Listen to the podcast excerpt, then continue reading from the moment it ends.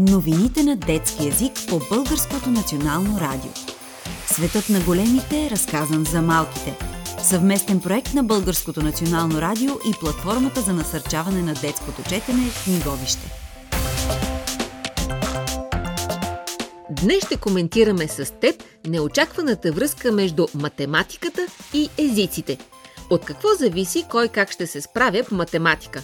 Упражнения, логика, добре обясняващ учител – но последните изследвания показват, че родният език на детето също има значение.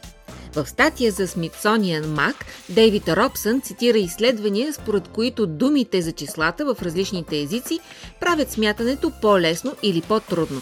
Зависи колко лесна и логична е самата дума. Да вземем, например, думата 15. При нея цифрата на единиците идва първа – 5, а тази на десетиците – втора – 10. При изписването на числото е обратното 15, 1 и 5. Е, как да не се обърка един 7 годишен човек? В други езици, като китайския и уелския, това не е така. В китайския, например, думата за едно е и, две е а, а 10 е ш.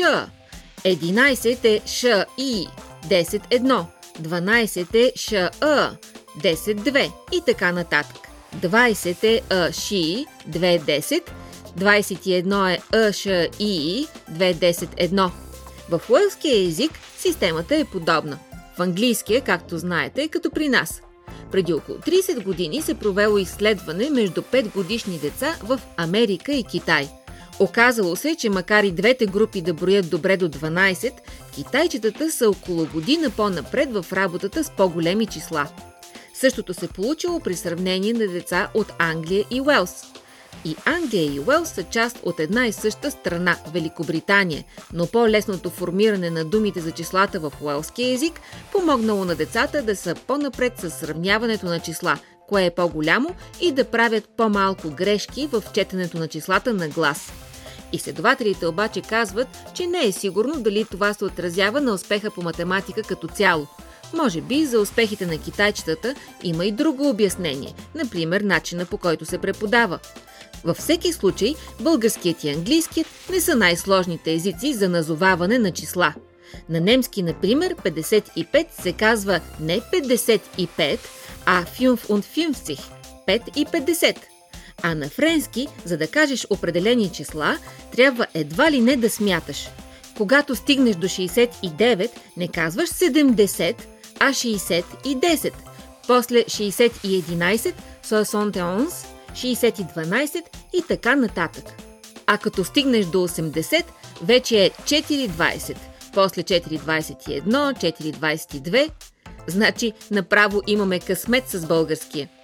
Тези изследвания трябва да покажат на възрастните колко трудни са всъщност първите стъпки в математиката за много деца и колко голяма нужда имат те от подкрепа – освен това е подсещане, че различните предмети са свързани. Много често, например, децата се объркват от текстовите задачи не защото не владеят математиката, а защото са включили математическия си мозък и са забравили да обърнат внимание на смисъла на самите думи. Защото това се учи по бел, а нещата са свързани. Какво са падащите звезди? Летните нощи са най-доброто време, за да видиш падаща звезда. Тази година най-добрите дни бяха 11, 12 и 13 август, но падащи звезди ще има до края на месеца. Но какво значи падаща звезда?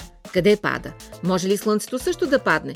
През вакансията можеш да си легнеш по-късно и една вечер оставаш за да погледаш небето.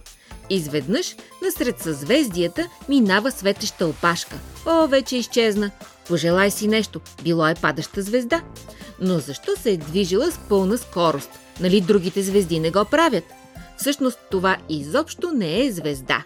Истинските звезди са огромни топки от свръхгорещ газ, като Слънцето, но те са толкова безкрайно далеч, че ни изглеждат мънички. За разлика от тях, падащата звезда или метеорът са нещо друго – те се получават, когато мъничко небесно тяло влезе в атмосферата на Земята. Нали знаеш, че нашата планета е обвита във въздух, този, който ни позволява да дишаме? Когато един камък прелети през космоса и се насочи към Земята, той минава много бързо през атмосферата. толкова бързо, че от триенето във въздуха се запалва. Най-често изгаря напълно преди да стигне до твърда земя. Ако все пак остане някакво парченце, то се нарича метеорит. Можеш да видиш къщета метеорит в музея Земята и хората. Те са парченца падаща звезда. А защо през лятото? Всяко лято Земята минава през зона пълна с миниатюрни скали, оставени от една комета. Размерът им е различен от пясъчни зърна до по-големички парчета. Тъй като ни се струва, че тези метеори идват от съзвездието Персей, кръстили сме ги Персеиди. На 11 и 12 август могат да се видят до 100 на час. Какво значи бал на вълните? Когато чуят думата бал, повечето хора си представят пишно танцово празненство. Може би жените са сбухнали дълги рокли, а мъжете с официални костюми. Ами да, като бала, на който отива пепеляшка. Или като абитюренския бал. Обърни внимание обаче на прогнозата за времето. Много често там ще чуеш, че вълните са два бала. Какво означава това? Нима рибите също обличат красиви рокли и се чудят на коя от девете танцови забави да отидат? Не, нищо подобно. Това е другото значение на думата бал. В този смисъл бал е мерна единица, също като килограм е мярка за тежина, или метър е мярка за дължина, или литър за обем, особено за течности. Добре, а за какво е мерна единица балът? За силата на природни явления. Например, може да бъде мерна единица за сила на земетресения или мерна единица за силата на морските вълни – Колкото повече бала е вълнението, толкова по-опасни са вълните. Нула бала – напълно спокойно море. Влиза и да се къпеш. Един бал – спокойничко, малки вълнички около 10 см. Два бала – леко вълнение, колкото от пръстите на ръката до лакътя. Още става за къпане, но все пак внимавай. Три бала вече може да достигнат и метър вълните. Вероятно е по-разумно да останеш на пясъка. Обърни внимание на флага – и така нататък. Най-силното вълнение е 9 бала. Това означава наистина огромни вълни, които могат да обърнат и кораб. А думите, които звучат еднакво, но имат различно значение, се наричат омоними, като бал с станции и бал на вълните. Момент, има и още едно значение – сборната оценка на ученика от различни предмети. Примерно, балът не му е стигнал за да влезе където е искал – ако някой не знае какво означава тази дума, ще си помисли, че детето не е танцувало достатъчно или че вълните са били твърде слаби. Какво нещо са умонимите само, а?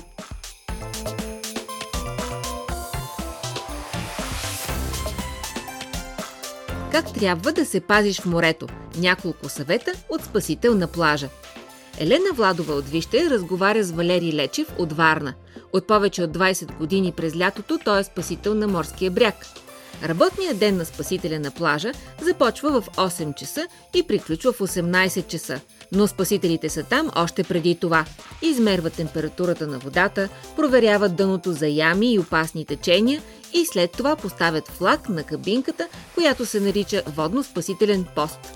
Флаговете са три, приличат на светофара по улиците. Зелено означава, че къпането е разрешено – Жълто, че къпането е разрешено с повишено внимание и без надуваеми предмети. Червено, че къпането е забранено. Докъде може да се плува в морето? Срещу всеки пост в морето има плаващ лек предмет, който се нарича шамандура. С него се ограничава зоната за влизане на хора, които не умеят да плуват добре. Това означава, че зад шамандурата дълбочината е над 2 метра – след буря морските вълни и течения изравят дъното. На места се образуват ями. Те са много опасни. Както се разхождате покрай брега, изведнъж може да попаднете в яма. Тя може да е по-дълбока от ръста на човек. Ако в морето има такива ями, спасителите слагат знак на брега и внимават хората да не отиват в тази посока във водата. Много опасно е и така нареченото мъртво течение. То също се появява след буря – прилича на река, която тече от брега към морето. Може да се заобиколи. А кога деца могат да влизат сами в морето? След като са навършили 7 години. В по-ранна възраст трябва да са с придружител. Добре би било за децата да има задължително уроци по плуване в училище. Ако човек изпадне в беда в морето, трябва да вика за помощ без да го е срам. Спасителят ще отиде при него със спасителен бой и ще го изтегли, а може да го издърпа из въже. За да се придвижат по-бързо, понякога използват и моторна лодка или джет. Бъдете внимателни с морето, следете за знаците на плажа и не пропускайте слънцезащитния крем.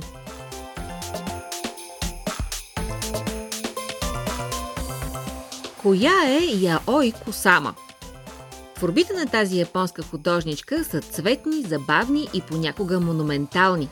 В момента на нея са посветени големи изложби в английския град Манчестър и в испанския град Билбао. Тя е започнала да рисува съвсем малка и изобщо не е спирала. След като е прекарала дълги години в американския град Нью Йорк, тя се връща в Япония. Днес е на 94 години и е позната по целия свят. Косама продължава да си представя странни светове, а нейните творби са изложени в много държави. Как да познаеш нейните творби? По точките? Тя е запленена от тях. Когато била на 10 години, Косама започнала да получава халюцинации, да вижда неща, които не съществували. Понякога имала чувството, че навсякъде около нея има хиляди точки. Затова решила да ги покаже и на другите – в изложбата в Манчестър ще видиш червени балони на бели точки. Те се отразяват в огледала и изглеждат безкрайни. Другаде пък ще видиш огромна скулптура на жълта тиква на черни точки. Семейството на Йой отглежда тикви, със сигурност не толкова огромни. Или пък огромни розови пипала на черни точки. Дали не принадлежат на някой гигантски октопод? Яой е представила и самата себе си сред творбите, като скулптура на жена с дрехи на точки естествено. Но може ли да се прави така? О, да, косама е част от един вид изкуство, който най-често се нарича поп-арт. Идва от думите за популярно и изкуство. Когато то се появява, много критици смятат, че изкуството е нещо за много малко на брой възвишени умове, а популярната култура е достойна за презрение. Поп-артът е предизвикателство към това схващане. Освен това, Косама може да се смята и за сюрреалистка. Този вид изкуство пък показва действителността, но я променя по магичен и необичаен начин. Други художници сюрреалисти пък рисуват слонове с дълги и тънки крака или скали, които висят във въздуха. Защо не е и свят на точки? Пробвай и ти. Направи безкрайни мотиви като Косама. Днес новините на детски язик за вас подготвиха Зорница Христова и Елена Владова. Прочете Искра Джанабецка. Още новини на детски язик можете да намерите на сайта Детското БНР, както и в сайта вижте.бг, част от платформата за насърчаване на детското четене Книговище. Вие слушахте едно съвместно предаване на Българското национално радио и фундация Гутенберг 3.0.